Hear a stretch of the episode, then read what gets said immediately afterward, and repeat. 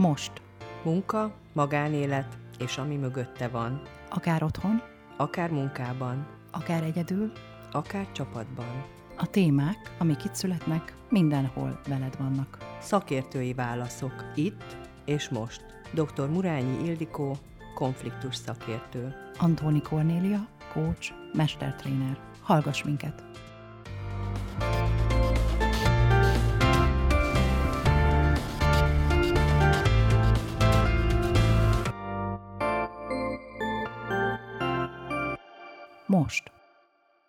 Miért van szükség a cégen belüli struktúrára?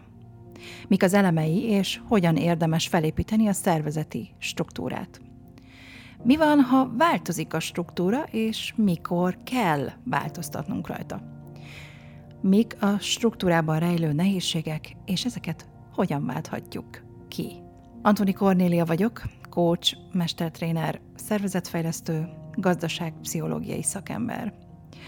A Most podcast sorozatban arra vállalkoztam, dr. Murányi Ildikóval közösen, hogy egy-egy munkahelyi vagy céges témát röviden, érthetően elemezzünk, méghozzá úgy, hogy felhasználjuk a saját szakmai tapasztalatainkat, én a szervezetfejlesztői, tréneri coach, Ildikó pedig a mediátori konfliktus szakértői tapasztalatokat, és ezen keresztül mindazt, amit láttunk ügyfélfolyamatokban.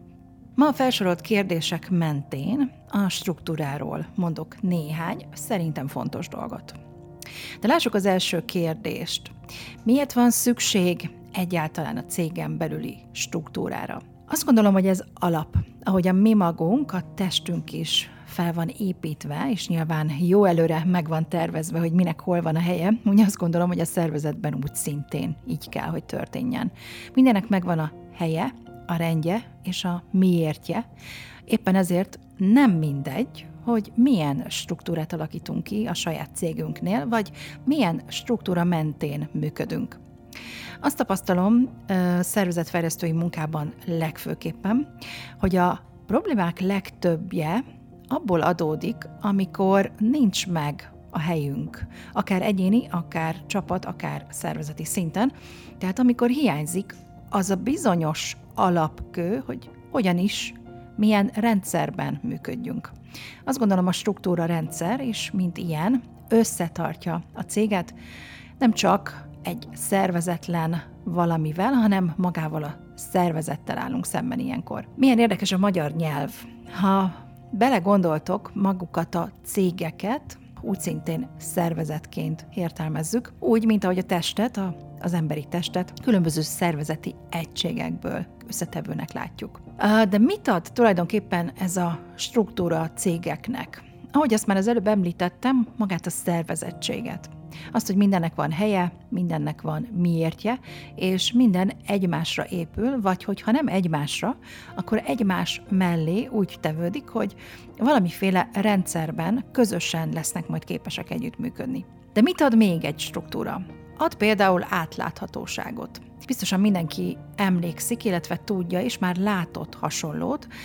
Létezik ugyanis a szervezeti ábra, amiben nagyon szépen látható, hogy milyen szervezeti egységekből és hogyan tevődik össze egy cég. Amikor rátekintünk egy-egy szervezeti ábrára, én legalábbis most már nagyon gyorsan felismerem, hogy hol vannak azok a bizonyos hibák, amik lehet, hogy magát a teljes működést is zavarba ejtik, azaz különböző zavarokat, problémákat okoznak.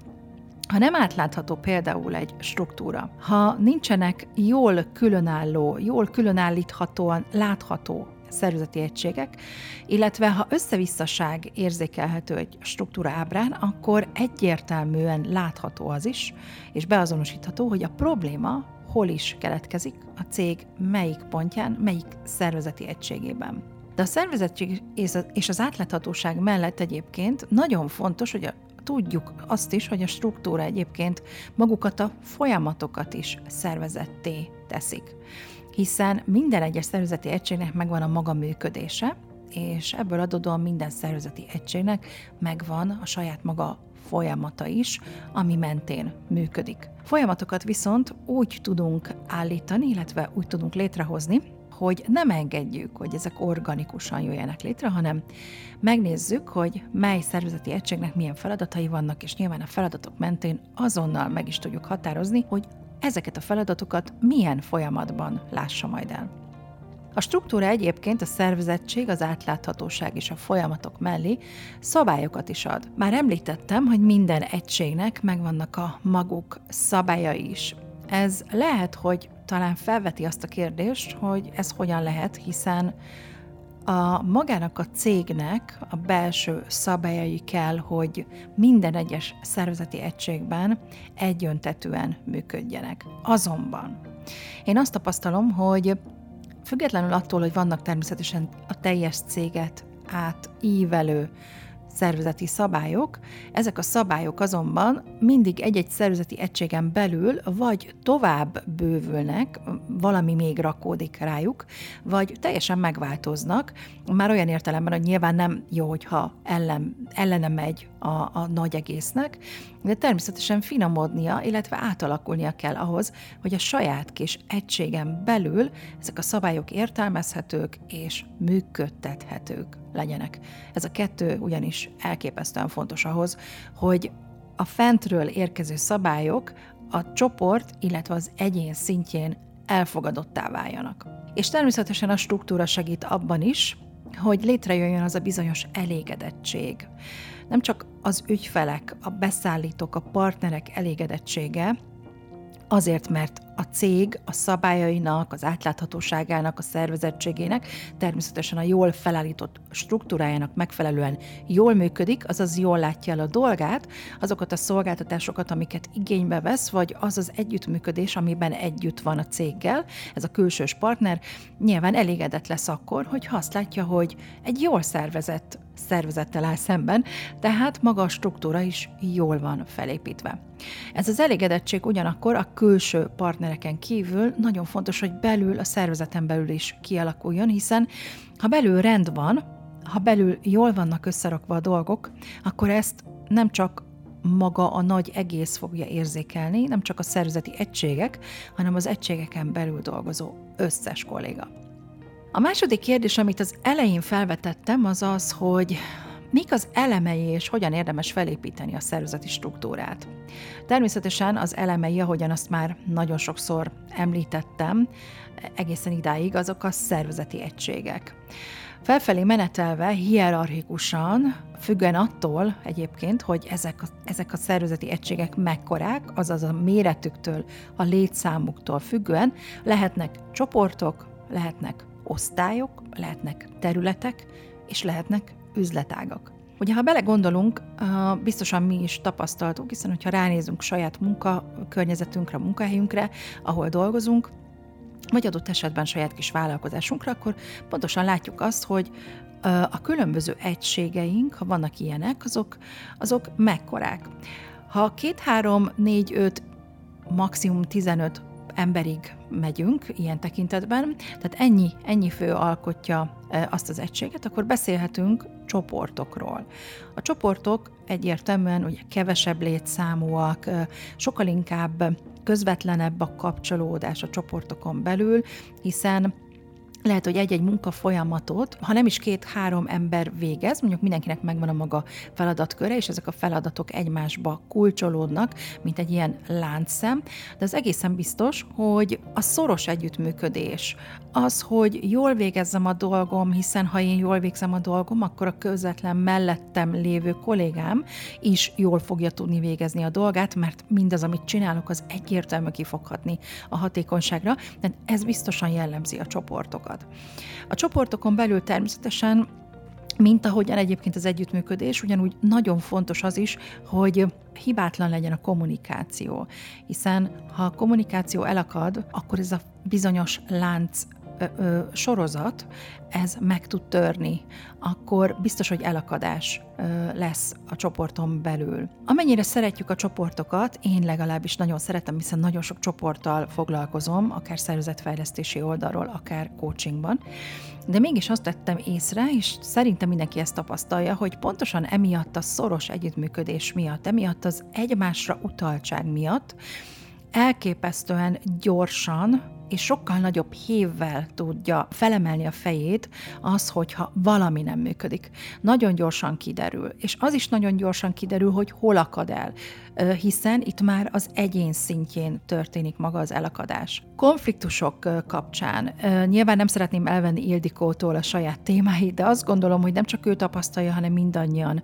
Minél kisebb egy szervezeti egység, annál inkább igaz az rá, hogy két ember közötti konfliktus, két ember közötti egyet nem értés nagyon nagy hullámokat tud verni, mert kevesen vagyunk, mert egymásra vagyunk utalva, mert fontos, hogy jól működtessük egyén szintjén a folyamatainkat, és az együttműködésünk pedig őszinte bizalom keltő legyen. Na de menjünk tovább. Ugye léteznek osztályok.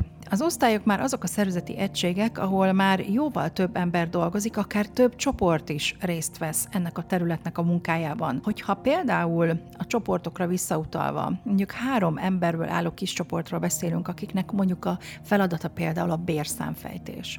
Ugye ők lesznek a, akár a számlázás. Az egyik, egyik kollega végzi a bérszámfejtést, a másik számláz, a harmadik pedig, nem tudom, a szabadságokat számolja el, akkor ők a pénzügyi terület, vagy ők az a, az a bizonyos terület, amit egyébként a HRM belül a bérszámfejtés szokott elvégezni.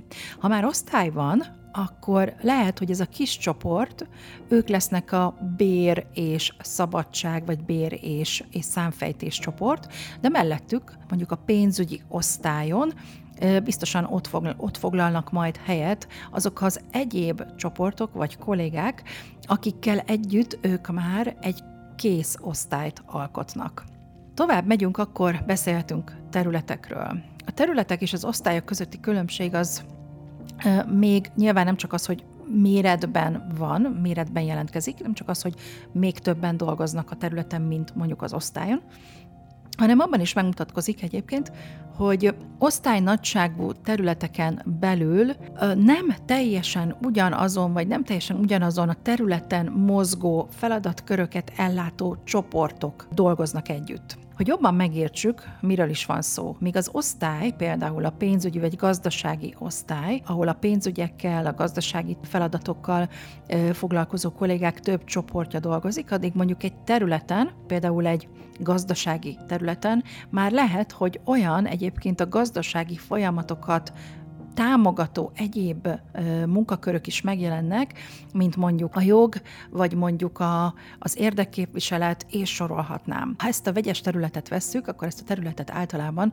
legalábbis az én tapasztalataim szerint nem gazdasági területnek szoktuk hívni, hanem administratív vagy támogató területnek. És természetesen az üzletág az már egy egészen másik kategória. Üzletágak lehetnek egész kicsik is, itt már talán nem is annyira az dominál, hogy hányan dolgoznak az adott üzletágban, hanem egyértelműen megnevezve magát az üzletágat, hogy mivel foglalkozik, az fogja elkülöníteni őt, az fogja másképp láttatni velünk, mint például mondjuk egy területet. Hogyha azt mondom, hogy kereskedelmi üzletágak, lehet ilyen több is egy adott cégnél. Lehet, hogy valamelyik üzletág például az ügyfelekkel foglalkozik, az ügyfél, ügyfélkapcsolatokkal. Még lehet, hogy egy másik üzletágunk például egy adott termék vagy termék struktúra értékesítésével foglalkozik, még lehet, hogy egy harmadik üzletágunk egy projekt csapat vagy projekt csapatokból, csoportokból álló üzletág lesz.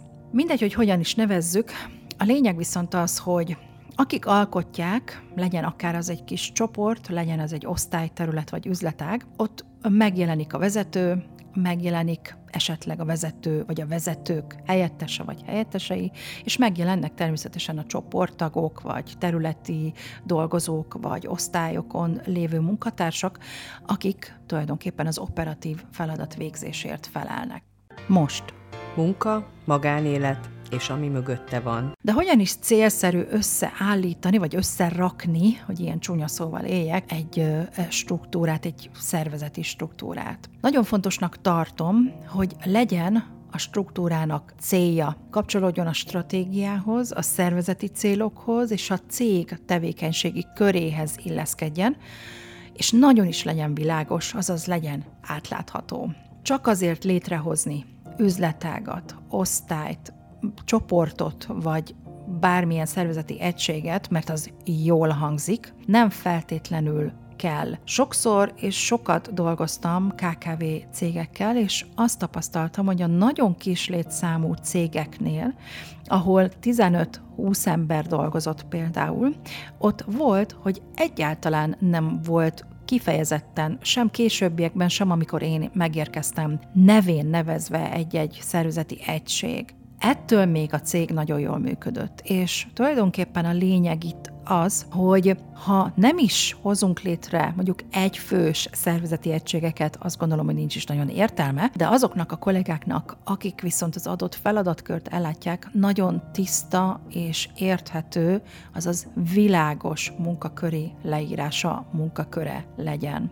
Ami nagyon fontos, hogy ha struktúrát építünk, akkor természetesen az is fontos, hogy magának a struktúrán belüli szervezeti egységnek legyen tevékenységi köre, vagyis az, amivel foglalkozik. Nem csak az egyénnek van erre szüksége, hanem magának, ennek a szervezeti egységnek is, hiszen ő arról fog szólni. Az lesz az ő feladata, az lesz az, amivel megbízzuk őt. Néhány klasszikus ilyen például pénzügy, vagy gazdasági terület, jog, marketing és PR, HR, kereskedelem, értékesítés, design, stb. stb. stb.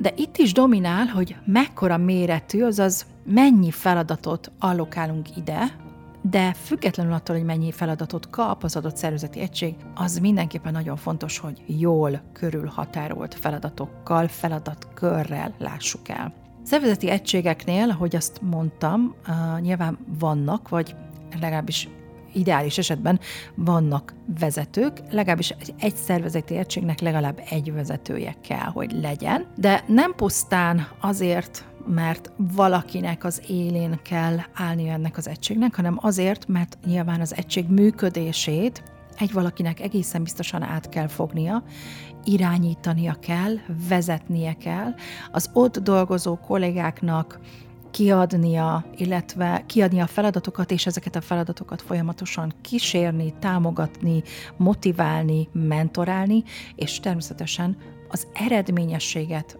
fokozni, és azon lenni, hogy, hogy ez a szervezeti egység eredményesen tudjon működni. De ahhoz, hogy ez megtörténjen, ahhoz természetesen ennek a vezetőnek nagyon is alkalmasnak kell lennie a vezetésre. Fontos, hogy a szervezeti egység önmagában is kapjon figyelmet és támogatást a felső vezetéstől. Ne csak pusztán egy kellék legyen, egy olyan része a cégnek, amit létrehoztunk, működik vagy nem működik, az nem is annyira fontos, hiszen nem is figyelünk rá, hiszen nem támogatjuk tőlünk teljesen függetlenül működik. Nagyon fontos, hogy minden szervezeti egységgel, hanem is közvetlenül, de közvetett módon a felső vezetés is kapcsolódjon, lehetőség szerint legalábbis érkezzen tőle támogatás felé. A szervezeti egységek kapcsán fontos, hogy rendelkezzenek a hatékonyságot biztosító erőforrásokkal, hogy a vele szemben támasztott elvárásokat természetesen teljesíthesse. Le, sok mindent elvárhatunk adott esetben mondjuk egy marketing osztálytól, hogyha nem, nem csak, hogy nem figyelünk rá és nem támogatjuk, de azt az erőforrást sem biztosítjuk a számára, ami ahhoz szükséges, hogy elláthassa a saját feladatát. Ha elkészít például egy weboldalt, de annak a weboldalnak a fejlesztéséhez, professzionális tételéhez, kommunikálásához, kihelyezéséhez és a többi és a többi nem adunk kellő mennyiségű erőforrást, legyen az kollégák, szakértelem, legyen az pénz, akkor természetesen bármit is várhatunk el tőle, azt ő nem tudja teljesíteni, hiszen annyira nem lehet önálló, hogy önmaga kitermelje mindazt az erőforrást, amire szüksége van a működéséhez. Nagyon fontos, hogy a szervezeti egység legyen kellően autonóm is ugyanakkor, tehát legyen önálló, de kapcsolódjon ugyanakkor a szervezet egészéhez. Az autonómia azért fontos, mert a saját hatáskör, a saját szabályok, amelyek természetesen nem mondanak ellent a céges szabályoknak, azok, sőt, támogatják tulajdonképpen, ha jól vannak megfogalmazva, támogatják a nagy egészet is. Ezek teszik lehetővé, hogy ne minden egyes döntés a fejük fölött szülessen, azaz önállóan is tudjanak dolgozni, mert ha az önállóságoktól teljesen megfosztjuk őket, akkor természetesen nagyon lassú lesz majd a működés, és sok esetben a fejlődés gátja lesz az, hogy beleálltunk felsővezetői szinten a működésbe, és minduntalan beleszólunk. És természetesen azt gondolom, hogy nem minden esetben, de nagyon sok esetben láttam már ezt, hogy fontos az is, hogy a fizika, fizikailag is úgy kerüljön kialakításra egy szervezeti egység, tehát maga a munkahely, a munkakörnyezete, hogy amennyiben a hatékonyságot ezt támogatja, akkor közel legyen a vele szorosan együttműködő más területekhez is. Kicsit nézzünk rá, hogy milyen hibák lehetnek, amikkel találkozunk egy struktúra kialakításakor. Én legalábbis a következőket egészen biztosan tapasztaltam. Az egyik ilyen, ha túl sok és egymáshoz logikailag nem illeszthető tevékenységet rakunk például egy egység alá. Mire gondolok? Az, hogy túl sok feladatot kap egy, egy terület, egy szervezeti egység, az nyilván függ attól, hogy hányan dolgoznak ott, hogy az a, ott dolgozó kollégák feladata milyen hatékonyan van elosztva, mennyire lehet terhelni őket, milyenek az ott dolgozó kollégák képességei, készségei, kompetenciái.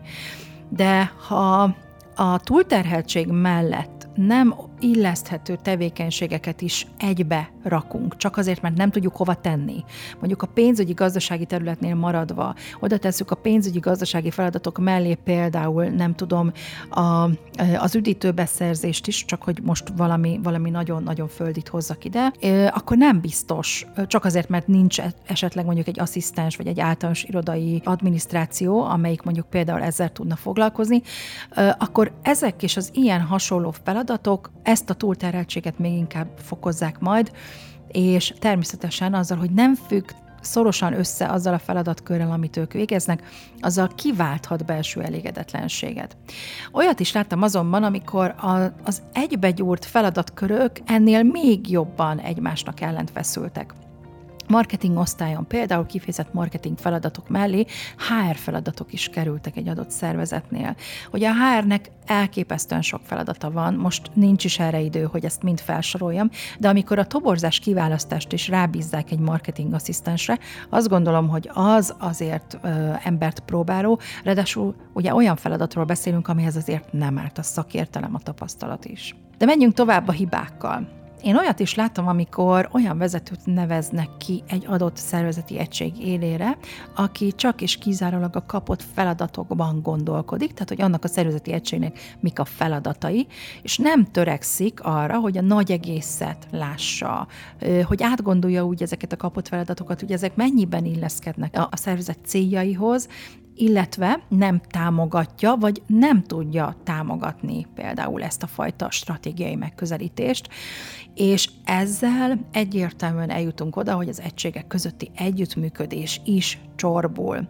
Aztán hibaként mondhatjuk, vagy vélhetjük azt is felfedezni, ha olyan vezető van például, hogy már így a vezetőknél maradjunk, olyan vezető van például egy szervezeti egység élén, aki nem ért az operatív irányításhoz. Sajnos ilyennel is találkoztam. Kisebb szervezeti egységek élére általában érdemes olyan vezetőt kinevezni, akinek a szaktudása is megvan, és ugyanakkor képes közvetlen módon irányítani az alátartozó kollégákat. Nyilván egy nagyobb szervezeti egység esetében ez úgy néz ki ideálisan, hogy nem a, a szervezeti egység vezetője, hanem adott esetben az ő alá dolgozó kisebb csoportok és azok vezetői lesznek majd azok, akik az operatív irányításban támogatják őt.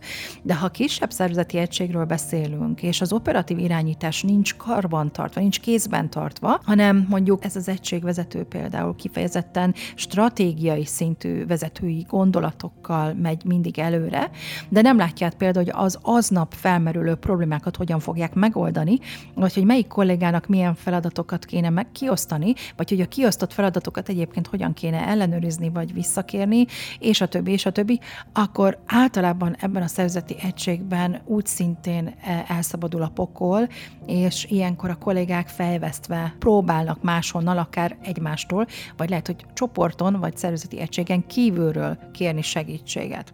Említettem már, ha már vezetői témánál vagyunk, hogy az is előfordulhat, hogy az adott szervezeti egység vagy terület tevékenységéhez nem hozzáértő vezető van például az egység élén. Természetesen kivétel ez alól a stratégiai szint, a magasabb szint, ahol nem is feltétlenül és nem elsődlegesen az a vezetői feladat, hogy mindenhez is értsek.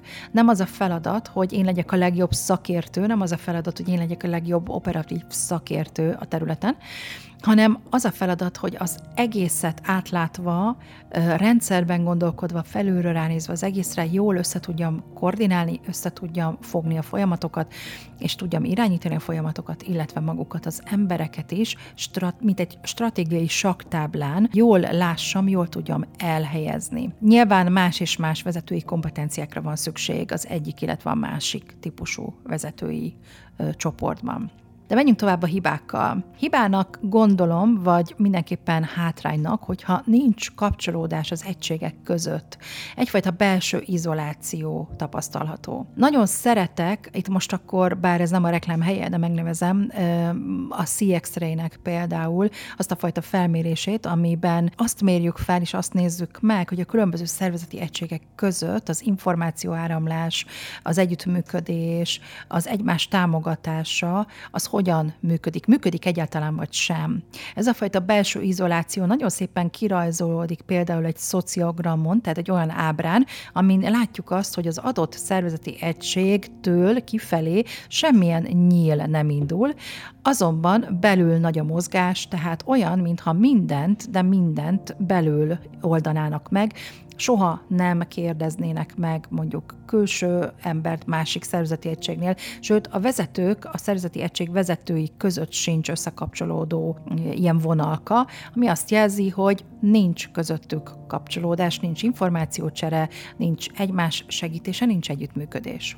Problémának gondolom egyébként azt is, hogy például nagyobb cégekről, matrix szervezetekről beszélve, ahol a projekt és a funkcionális feladatok átfedése miatt néha előfordul, hogy rosszul szerveződnek, ütközések vannak például a feladatellátásban, nehézségek támadnak. Például két vezető nem ért egyet az adott projekt kapcsán, ugye van egy, van egy operatív vezetőm, egy közvetlen vezetőm, akihez tartozom a szervezeti egységemben, és van egy másik vezetőm az adott projektben, aki a projektet irányítja.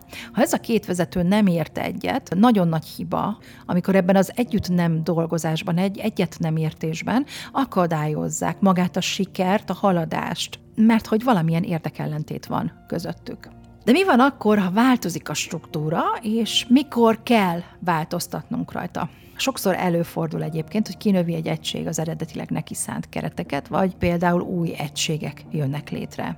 Magától organikusan ez nem tud változni, ehhez mindenképpen kézi vezérléssel kell hozzányúlni, de a változást kezelni kell, ez, ez egyértelmű. Változtatni, tehát kezdeményezni a változtatást a struktúrában, akkor érdemes, ha ez tényleg indokolt. Én eddig a következőkkel találkoztam ilyen esetekben. Például, amikor új tevékenység kerül létrehozásra. Ugye egy új tevékenységbe fog a cég, akkor egyértelműen egy új csapatra is szükség lesz, és sok esetben teljesen független attól, hogy ez az új csapat majd belülről neveződik ki, de hogy, de hogy átszerveződés lesz az egész biztos, de az is lehet, és ez leginkább ez szokott ilyenkor előfordulni, hogy új kollégákat veszünk fel, és létrehozunk egy új csoportot, egy új szervezeti egységet, vagy mondjuk egy, egy, egy új osztályt, vagy, vagy akár egy új üzletágat. Most munka, magánélet és ami mögötte van. Ilyen változás szokott lenni egyébként még, hogyha új termék struktúrát alakítunk ki. Mondjuk van egy termékkörünk, egy termékpiramisunk, és ebben a termékpiramisban valami megváltozik. Lehet, hogy egy termék kikerül a piacról, vagy már nem rentábilis a cég számára, nem keresik, nincs rá igény, kivonjuk a piacról, gyakorlatilag a saját kereskedelmi folyamatunkból is, és mondjuk beemelünk helyette mást. Viszont ebbe olyan új kollégákra lesz majd szükségünk, akiknek ezzel kapcsolódóan tehát az új termékkel kapcsolódóan már megvan, vagy könnyedén megszerezhető az a szaktudás, amire szükség van ahhoz, hogy ezzel a termékkel tudjunk menni. Termék vagy szolgáltatás tulajdonképpen ilyen szempontból mindegy. Olyan változtatási pontunk is van, amikor új a szervezet teljes egészét érintő termék vagy szolgáltatás bevezetése a, a fő cél. Teljesen új terméket, nem a meglévő termékpalettánkhoz tartozó terméket, egy újat, egy új verziót akarunk bevezetni, hanem egy teljesen új termékkel, vagy új szolgáltatással kezdünk el foglalkozni. Eddig ezt soha nem csináltuk, de egyszerűen valamiért, és többnyire az szokott előfordulni, hogy azért, mert az ügyfeleink jönnek ezzel az igényel, elkezdünk rajta gondolkodni, képesek vagyunk rá, meg tudjuk-e csinálni, meg tudjuk, igen, mi legyen, értenek-e hozzá a meglévő kollégáink, többnyire nem, akkor erre megint csak egy új csapatot kell összeállítanunk, és megint csak fel kell állítanunk, akár adott esetben egy teljesen új üzletágat létrehozni. Már beszéltem a Matrix szerveződésekről. Ott például a változás az akkor állhat be, amikor már például maga ez a Matrix szerveződés egy adott projekt kapcsán nem teljesen hatékony. Egy fontos és nagyszabású projektnél például előfordulhat, hogy kifejezetten, és ugye úgy nagyszabású, hogy sokáig, tehát sok-sok éven keresztül tart majd ez a projekt, tehát ennél a projektnél úgy érezzük, hogy szükségünk van arra, hogy azokat a kollégákat, akiket egyébként erre a projektre kineveznénk, őket nem csak, hogy nem Matrix szerveződésben akarjuk majd ebbe a projektbe bevonni, hanem teljesen kiemeljük őket a meglévő struktúrából, kiemeljük őket a meglévő szervezeti egységükből, és belőlük létrehozunk egy teljesen új projekt csapatot, hogy a projektcsapat is tulajdonképpen egy külön szervezeti egységként fog majd működni. Aztán még egy olyan, amivel találkoztam, az pedig az, amikor egy régóta meglévő egység például már nem funkcionál, vagy nem funkcionális, azaz megszüntethető, mert mondjuk már nincs rá szükség. Egyszerűen vagy azért, mert maga a tevékenysége, mint olyan megszűnik, tehát mondjuk kiszerveztük, például ilyen a könyvelés, de lehet a HR, lehet a marketing, egyszer megszüntetjük, és akkor ilyenkor nyilván a belső struktúránk átalakul, és ilyenkor a meglévő kollégákkal valamit kezdenünk kell, vagy valahova máshova helyezzük őket, vagy hát ö, láttam már sajnos szomorúbb helyzetet is, amikor el kellett őket küldeni. Vagy ö, olyan új folyamatok lépnek be, és új egység kialakítására van szükség, amik uh, új, teljesen új funkcionalitást hoznak létre, és ez azt jelenti, hogy a meglévő kollégákat akár, és ez az ideális egyébként, át, egyszerűen átképezzük, áttréneljük, hogy képesek legyenek majd ebben az új struktúrában, ebben az, ebben az új felállásban ellátni az a teljesen új funkciót, a teljesen új munkakört. Kérdésem volt a legelején az is, hogy mik a struktúrában rejlő nehézségek, és ezeket hogyan válthatjuk ki például egy jól működő megoldással. Hát ugye ideálisan jól működő megoldással szeretjük ki, kiváltani a struktúrában rejlő nehézségeket is, de úgy általában.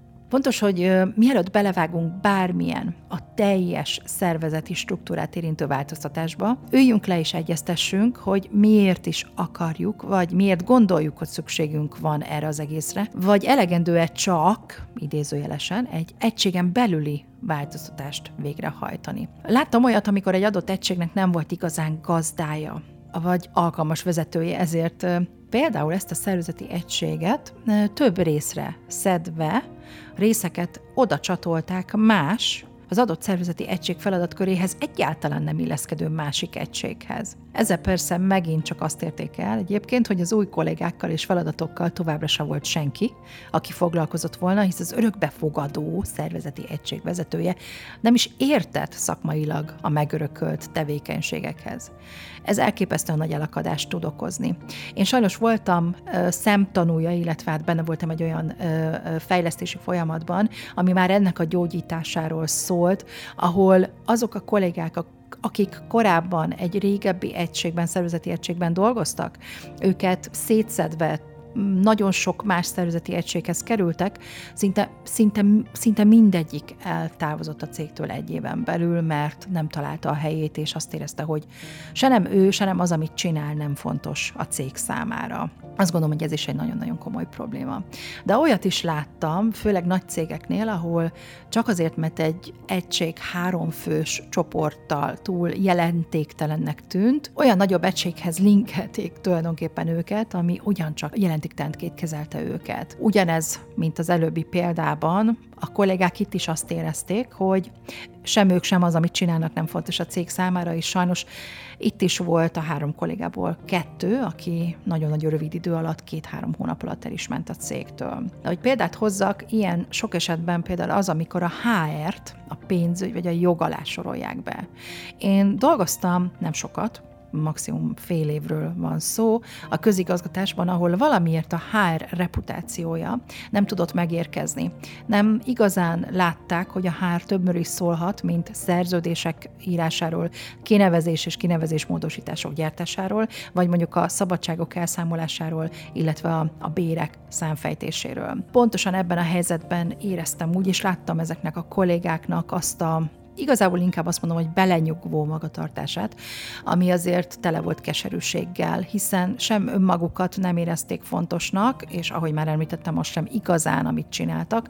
Ebből adódóan azonban senki nem is tekintett rájuk igazán teljes értékű kollégaként, mert sem a jog, sem pedig a mondjuk a pénzügyi terület alatt nem kapták meg azt a figyelmet, amire egyébként szerintem önálló szervezeti egységként biztos, hogy szükségük lett volna. És miután a HR területtel kapcsolódom leginkább, ezzel kapcsolatban a saját megélésem és a saját véleményem összekapcsolódóan azt mondatja, hogy a HR-nek pedig elköp, elképesztően fontos hatása is fontos, feladata van minden egyes cégre és cégben. Én azt gondolom, ha nem is, az, nem is a legfontosabb, de az egyik legfontosabb terület, bármely szervezetről is beszéljünk, függetlenül attól, hogy mi a fő tevékenysége a cégnek.